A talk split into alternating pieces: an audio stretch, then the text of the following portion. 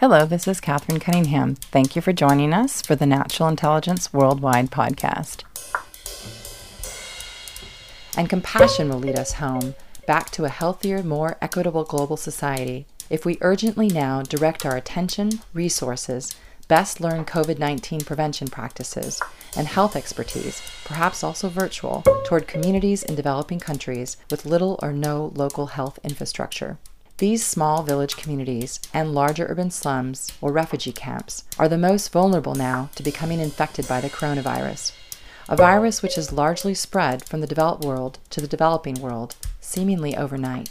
How do you stay home when you're homeless? And conversely, how can you sleep at night without contributing somehow to the COVID nineteen fight, knowing that others who live in the dark have, to a high quality of life, the same birthright?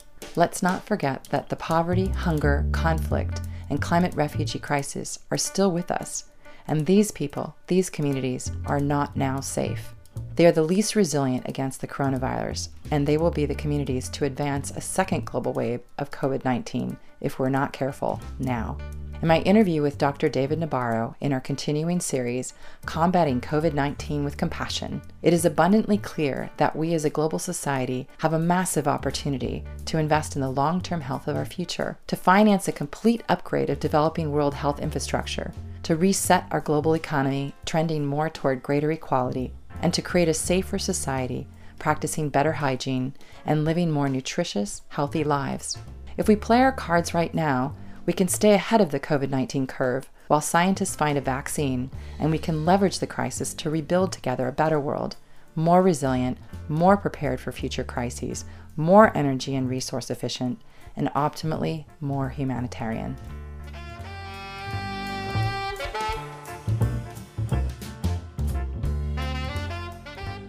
I'm here again with Doctor David Nabarro, who is the special envoy to the COVID nineteen crisis for the World Health Organization. Thanks for joining, David.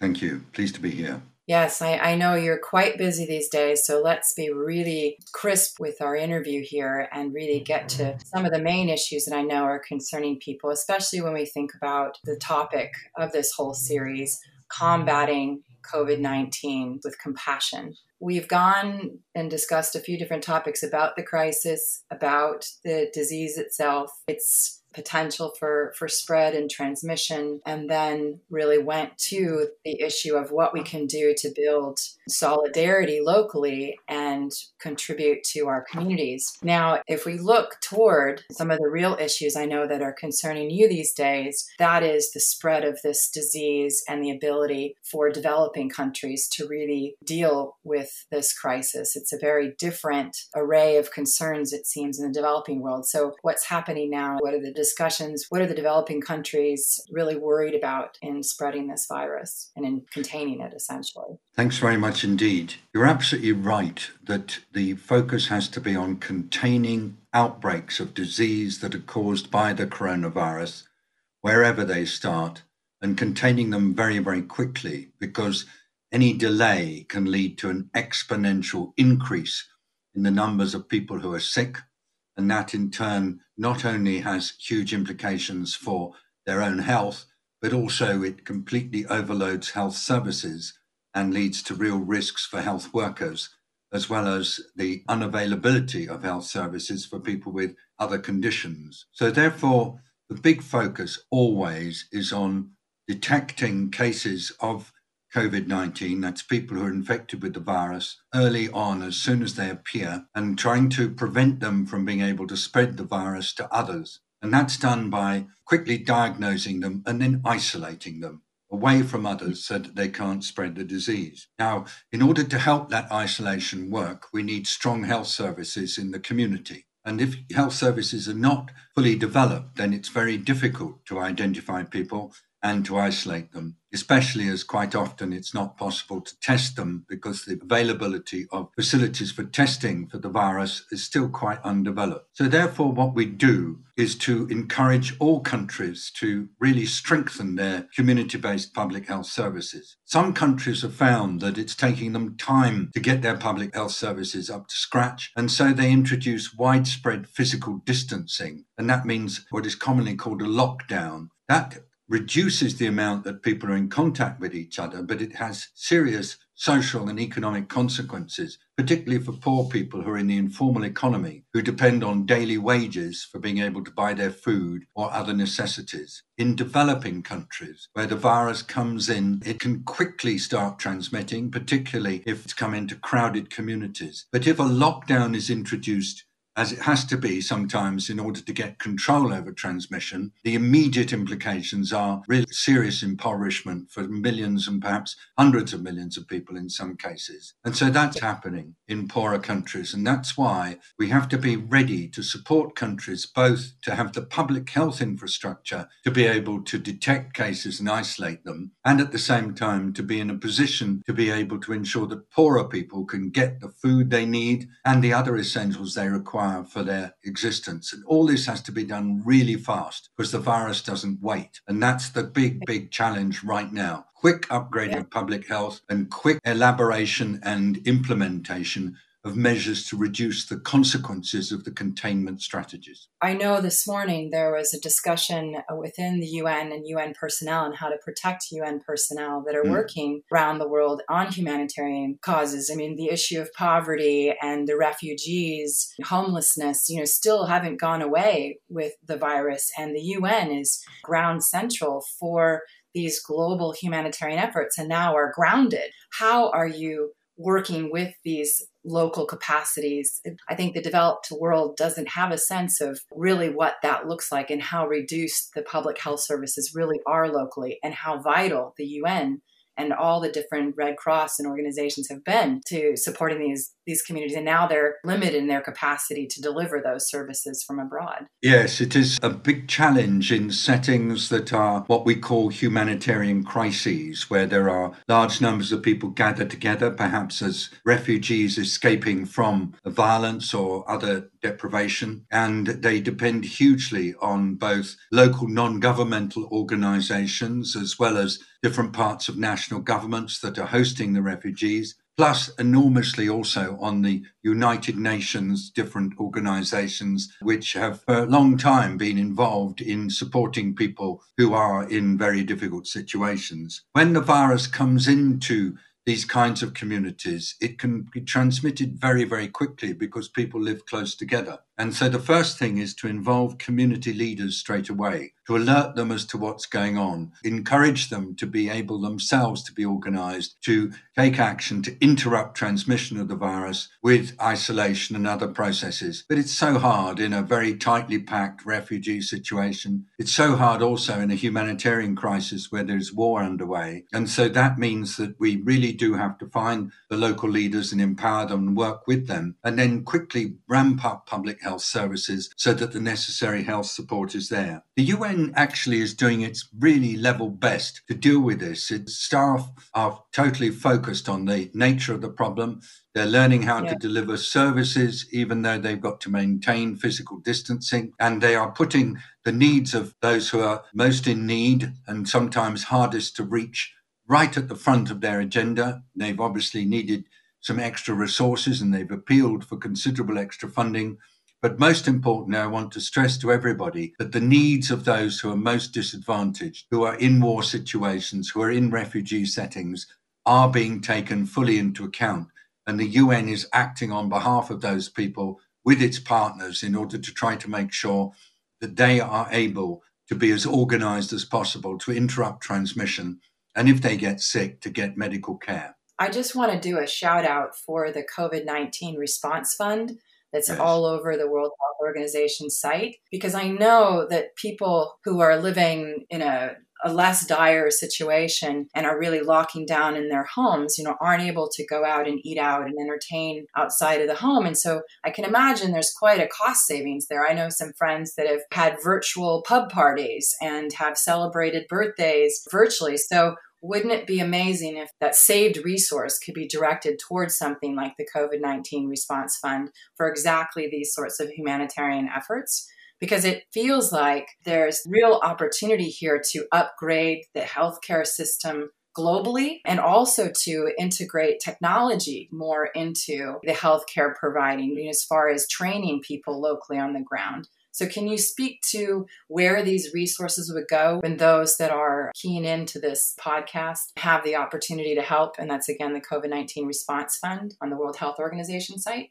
Thank you very much. Those of us who live in developed countries are used to being able to access health facilities with good quality services, with health workers who are protected and who've got equipment. And also we're used to having public health capacity in our communities that will enable us to be protected against infectious diseases. Of course, even with this COVID nineteen, we've seen how in advanced countries, these facilities can easily be stretched. But just imagine you're in a country that's spending one thousand times less per person on healthcare. Imagine you're in a country where there are not health personnel easily available who can provide the services you require. Imagine that they just have absolutely nothing in the way of protective equipment and medicines, because that's what is the situation in many developing countries. And it's particularly serious in what we call humanitarian crisis settings, where people have arrived to get away from some kind of war or natural disaster, and they desperately depend on external support for healthcare. That's where things like the World Health Organization's Solidarity Fund for COVID nineteen is so important. It's the World Health Organization and other parts of the United Nations system, as we call it, including the Office of the U N High Commissioner for Refugees, including the United Nations Children's Fund, and other similar organizations that, along with the World Health Organization, are there to bring services to those most in need. But they do need cash. These are organizations that are not running around with large budgets. They have very, very limited funds, and they have to do everything they can, firstly, to make sure that technical advice gets to the settings where it's most needed. Secondly, to get essential supplies like testing equipment, like protective equipment for health workers, and like particularly the emergency supplies that are needed to keep people alive. But also there's a need for additional support for the kind of backup that governments have to provide, because they don't have very well developed health services. So the cash needed to enable poorer countries to boost their health services by being able to pay their health staff and any new personnel that are brought on because of the demands of COVID nineteen. That's why this kind of response fund is needed. And when you say, when you look at the numbers, the W H O appealed for somewhere in the region of six hundred million dollars. I can tell you that's a tiny proportion of the total amount is going to be required to support developing countries, and the need therefore to go on digging into our pockets to make sure that the resources get to these international funds right now, quickly, quickly, is absolutely critical. Funds now enable rapid response.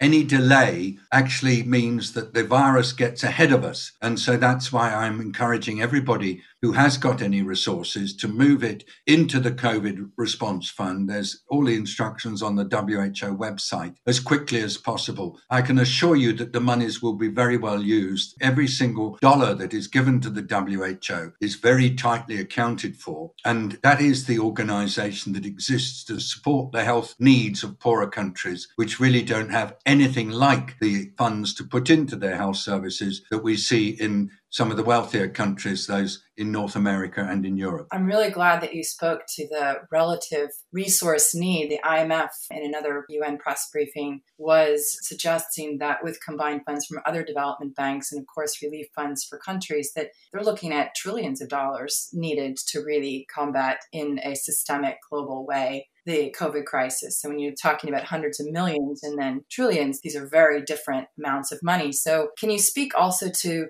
the larger resources that governments are putting into not just saving lives, but also livelihoods? Because, of course, it's one thing to survive and then you have to recover at one point from this crisis. And so I know it's important for governments to be also resourcing. And there are some really great examples of good governance. Prime Minister Modi and uh, I think two thousand four hundred million dollars given and one hundred million homes resource, families resource with food and supplies. So could you speak to some good governance models that you're finding evolving as you're speaking to different country governments? Thank you very much indeed. First of all, why is money needed? Money is needed urgently to strengthen basic health services at community level so that people with COVID can be identified and isolated quickly. and transmission chains can be stopped at the earliest possible time. Money is needed for poor people who are affected by the containment measures that have to be introduced. In some cases, we have heard of tens or even hundreds of millions of poor people who are just unable to get the food they need because they're not getting their daily wages for the normal work they do. They may be laborers or they may be involved in providing service in different parts of the community, and suddenly their opportunities to earn have diminished. And so they need to have cash in order to be able to buy the food that they need to live. Because the last thing we want is a hunger crisis on top of a health crisis. And the third is monies that are needed to rebuild afterwards. There are going to be many small enterprises that are going to go bankrupt. There are going to be many farmers who are going to find that they can't sell their produce. There are many laborers who are going to find that they've gone into much greater debt. So recovery money is also important. Now, you're quite right in saying that this has huge implications for national governments. And I've been listening to the amounts of money that the Indian government is having to put in to deal with the needs. But it's not just India, it's every developing country is having to open up their coffers and find whatever cash they can. And that's why they're having to go to the international organizations for help, the World Health Organization for help on health, the United Nations more generally for help on uh, dealing with the humanitarian crises that we just talked about, and then the International Monetary Fund and the World Bank for resources to help them to deal with the extreme funds that they need to deal with the acute needs of their people. This is big money. And one of the things that I've said is that we don't quite know what the bill is going to be because we have no idea where this pandemic is going to lead us to. So much depends on the ability of countries to get ahead of the virus and to get on top of the pandemic. But even looking at current projections, it's quite clear, as the managing director of the International Monetary Fund, Kristalina Georgieva, has said, that the bill is likely to be in the trillions of dollars. And that sort of money is going to be needed. Otherwise, it'll be really hard for developing countries to catch up from what they're going to lose as a result of this pandemic and the responses. And the long-term damages could be very severe indeed, really affecting the well-being and livelihoods of hundreds of millions of people. So money now, money to the organizations that can direct it right, money to focus on the most immediate needs of people everywhere, and money to help with the reconstruction afterwards. Money matters. And, you know, just to change it to more of a positive narrative as well, what I just keep thinking is the good news is that when resources are delivered now and when this investment is now needed in developing countries, it really does upgrade the healthcare system and access to resources for potential future crises. It builds this resilience and sustainable communities that are locally supportive of one another. And at the same time, it changes behavior. I mean, now everyone's washing their hands. You know, how long have the healthcare professionals globally just tried to get soap to people? people to be able to be, you know, clean in their environments, because there are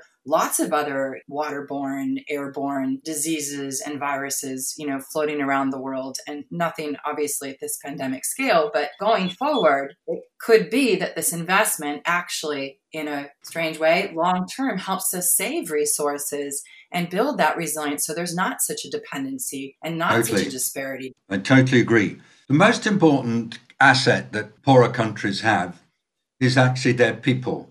And what we see time and time again in all the poor countries with which we're working, extraordinary ingenuity by local entrepreneurs, often women, in actually finding ways to be better organized to deal with this threat. We've been talking to a colleague of ours with whom we're closely linked in Kenya, who is telling us how the community groups that she works with are actually taking advantage of all the different capacities that they have for solidarity and for keeping safe, to be able to work together to get on top of the situation and to be doing it as a group. And they're working, for example, with local officials, with local police, with local businesses, who are all joining the battle and who are all behaving collectively together. Okay, so at the beginning, there might have been some disbelief, but after a few days, they have pulled together in an extraordinary way. And we find, as you say, that in these situations, behavior changes.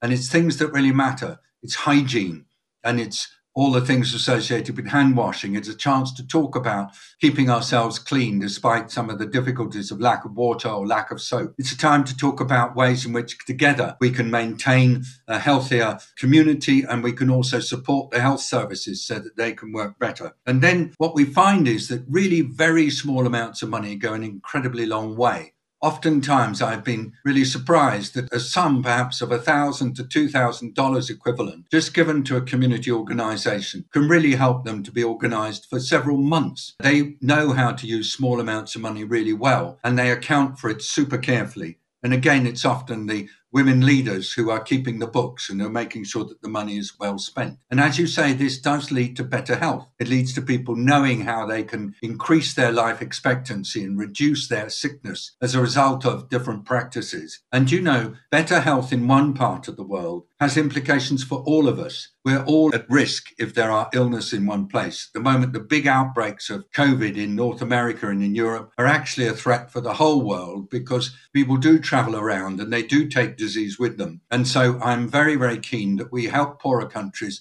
be strong in the face of this threat that's actually very much coming from some of the richer parts of the world right now.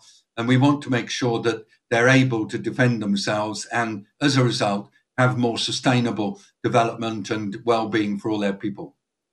Well, and it's also technology transfer too. I watched this amazing video in the U A E about the way that they're testing. It's so well organized. Each of the units that they come in for their testing, it's massively efficient. There is a cost involved, so perhaps there could be something of a charity cost or something that could be added to that to then transfer that technology to another part of the world, because it's a system that they have in place in the U A E, and I'm sure in other countries. And if you look at Spain or you look at the U K and how different countries are utilizing these vacant conference spaces for these pop-up hospitals, at least from the news beats I've seen, you know, look quite well supplied and quite well organized. You know, I think that there are great models for innovation as well that can be transferred as ideas and technologies that can be used, again, back to the virtual health doctor and preventative care and all the kinds of education that you're putting out through the World Health Organization. This can be transferred to these developing countries as well, so that the virus doesn't, like you were saying earlier in another conversation,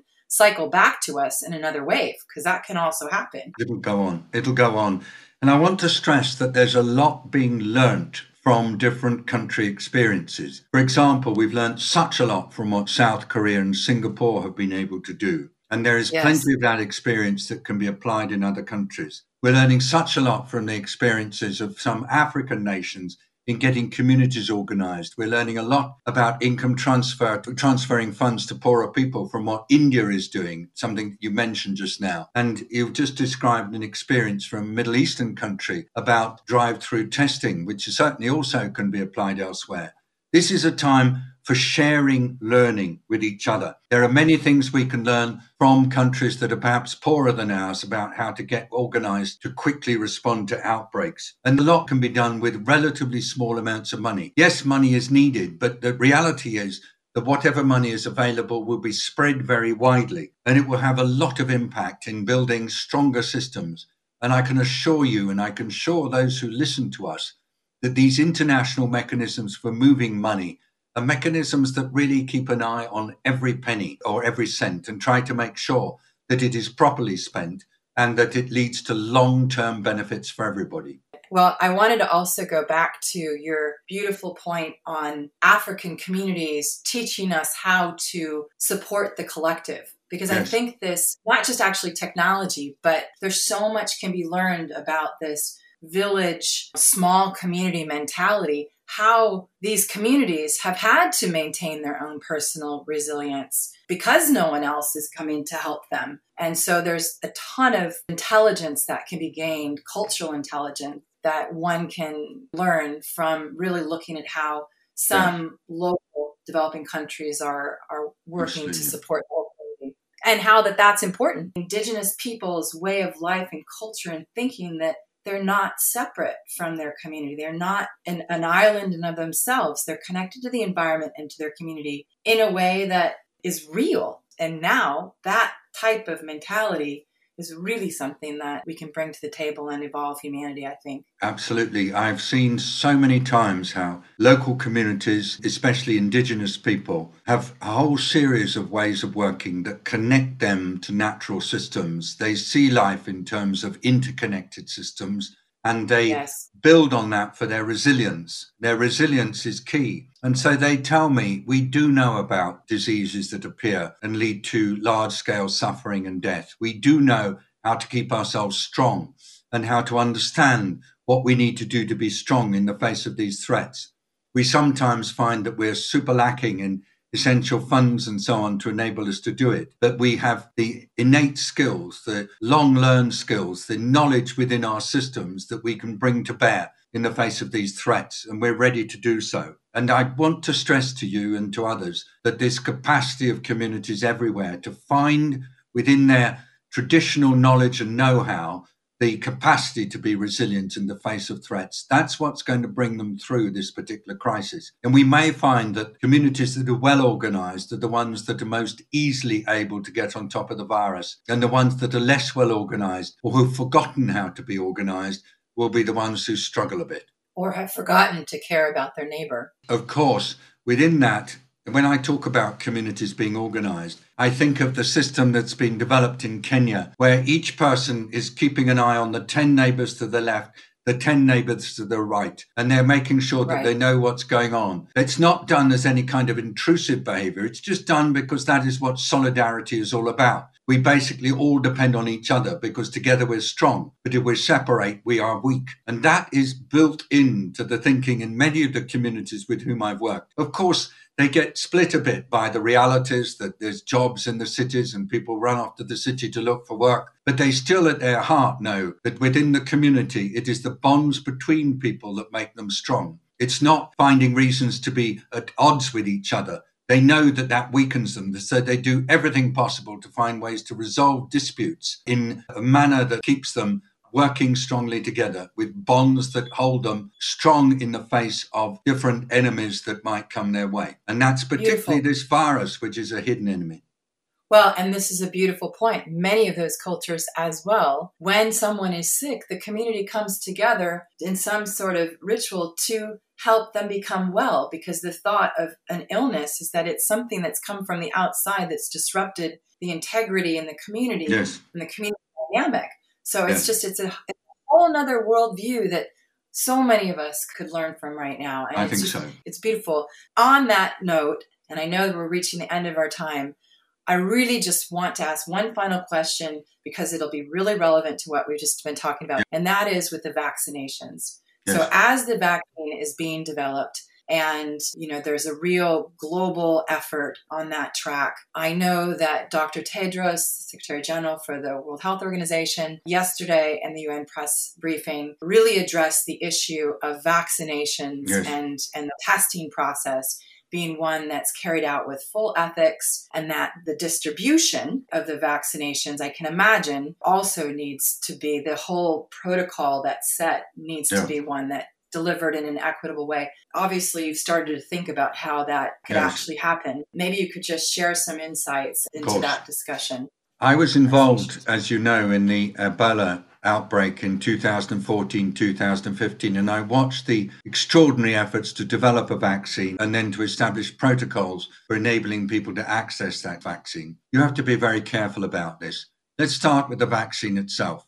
First of all, remember this is a coronavirus, and they're not easy viruses against which to develop viable vaccines. And so we mustn't assume that it's just going to be an easy job. Secondly, as soon as a candidate vaccine is available, it's essential to test that it really works and that it is safe. And there's a series of steps that are required for testing these things out, and they do take time. And so we have to leave plenty of time for that work to be done properly. Nobody wants vaccines to be used that somehow turn out not to be appropriate. And I don't want anybody to suggest that there are people on whom the vaccine can be tested because there's nothing else to offer them. Everybody needs to be offered a vaccine that is safe and efficacious. And so then how do we set about, once we've got the vaccine, once it's been tested, ensuring that everybody who needs the vaccine can get it. It has to be manufactured in large enough quantity for everybody. If there's a scarcity, then there'll be a big struggle and a fight, and there'll be lots of battles about who gets it. So it's important that there's enough for all. And then protocols are needed to make sure that those who most need it get it first, and they are health workers, health workers all over the world, because they're most exposed. And so making sure we go through all the steps of safety and efficacy testing, and then adequate manufacture, and of course trying to do that at an affordable cost, and then making sure that it gets to those who need it the most when they are available to receive it. Those are the priorities. And I know that there are many working on this right now, and they are very mindful of the need to do this in a safe, effective and ethical manner. That is at the centre of all of our thinking, and that is what we will prioritise as the vaccine becomes available. And that the actual testing ground for the vaccine is not just relegated to certain developing countries. I know this was also an issue that actually Doctor Tedros was addressing, that in the testing process and protocol, that all will be tested and treated equally and properly. And he just had a beautiful message at the end that all human beings are going to be treated like human beings in both the testing or the development of the antibodies for the vaccine as well as for the distribution. Yeah, well, I can only echo Tedros' words, you know. Uh, that's really important. In public health, we believe that all humans are equal. All humans have the same right to life. All humans deserve to have treatments that are efficacious and safe. And we hate the reality that in this world, there are huge disparities depending on where you're born or where you live when it comes to accessing healthcare. But this is really important in this case. The vaccine needs to be tested properly and ethically using all the right protocols. And there is no community that should somehow be singled out to be the testers of the vaccine just because they happen to be living in a particular place or belong to a particular community. This is a global issue. It needs a global response based on global ethics of all lives being equal and having the same value. There's no other way to do it. And in that regard, Tedros is absolutely, in my view, absolutely correct. And I'm so pleased that he spoke out so strongly on this issue yesterday. Thank you so much, David. You're brilliant, you're compassionate, and I'm just so glad you're on the front lines.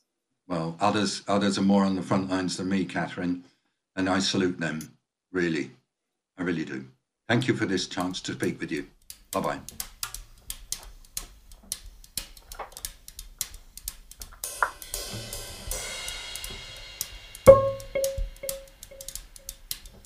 Thank you for listening to our Natural Intelligence Worldwide podcast. You can find us at naturalintelligence dot com forward slash worldwide. Have a beautiful day.